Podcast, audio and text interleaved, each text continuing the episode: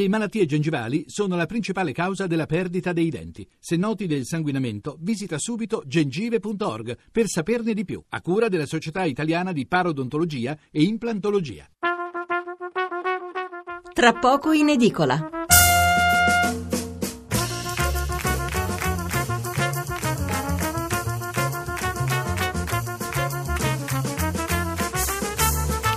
Buonasera da Stefano Mensurati e benvenuti all'ascolto di Tra Poco in Edicola, la rassegna stampa notturna di Radio 1. 800 05 05 78 il numero verde per intervenire in diretta, 335 699 29 49 il numero per inviarci un sms.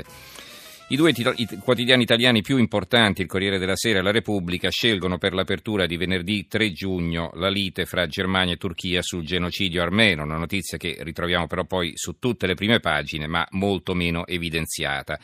Gli altri giornali preferiscono invece aprire in gran parte su altri due argomenti, la campagna elettorale per le amministrative, che poi nei titoli è spesso associata alle polemiche sul referendum di ottobre, e le celebrazioni per la festa della Repubblica del 2 giugno.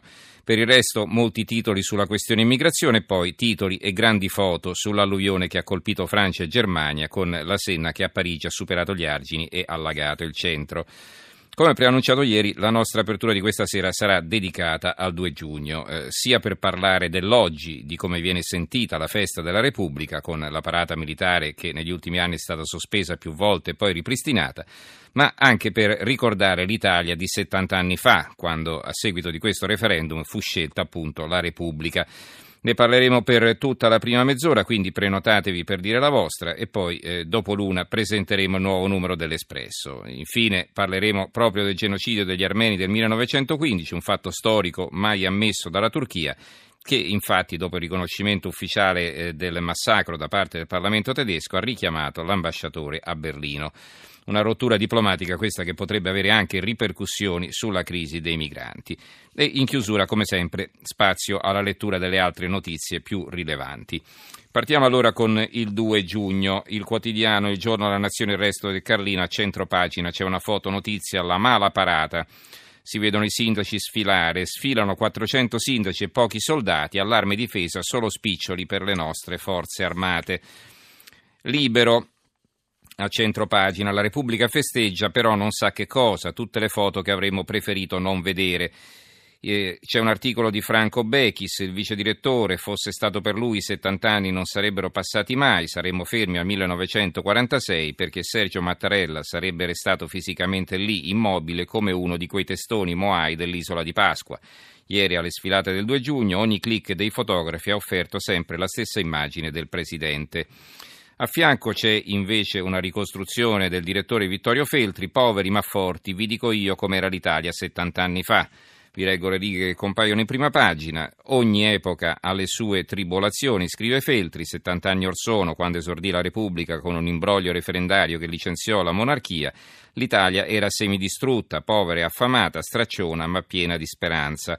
Quelli che dicono si stava meglio allora o hanno perso la memoria o non c'erano. Abitavamo in tuguri privi di bagno o doccia, il cesso era la turca, spesso in comune, in appartamenti di 60 metri erano ammassate 6-7 persone, talvolta spesso in un letto a una piazza dormivano due individui, uno in testa e uno ai piedi, soluzione orrenda ma adottata per cause di forza maggiore.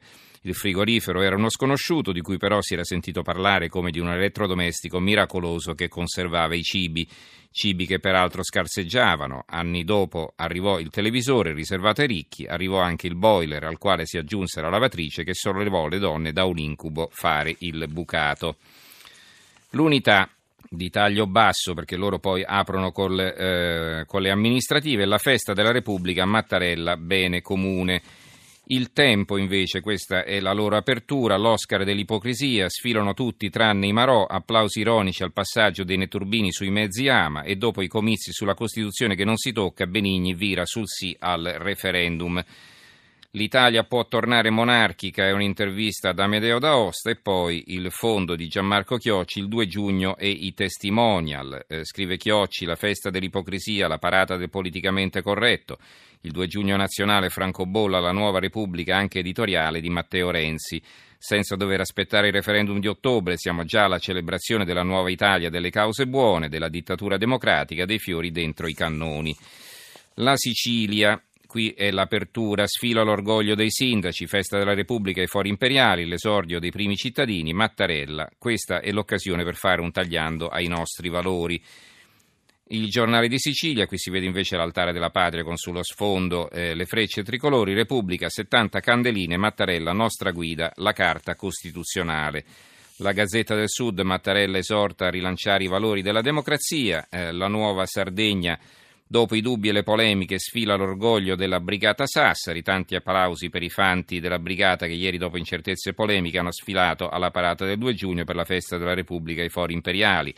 Per l'occasione i diavoli rossi hanno indossato la divisa storica, tra i sindaci che hanno partecipato all'evento anche quello di Sassari, Nicola Sanna.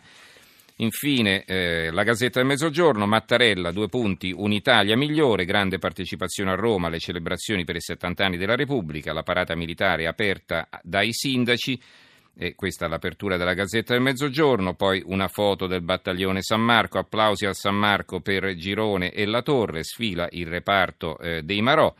E poi la vignetta di Pillinini con la quale chiudiamo questa parentesi sul 2 giugno, 2 ragazzi davanti al televisore, anche Mattarella chiede un'Italia migliore, dice uno, e l'altro domanda, referendum sulla Costituzione? E il primo risponde no, la formazione per gli europei, quindi un'Italia migliore, la formazione della nazionale italiana.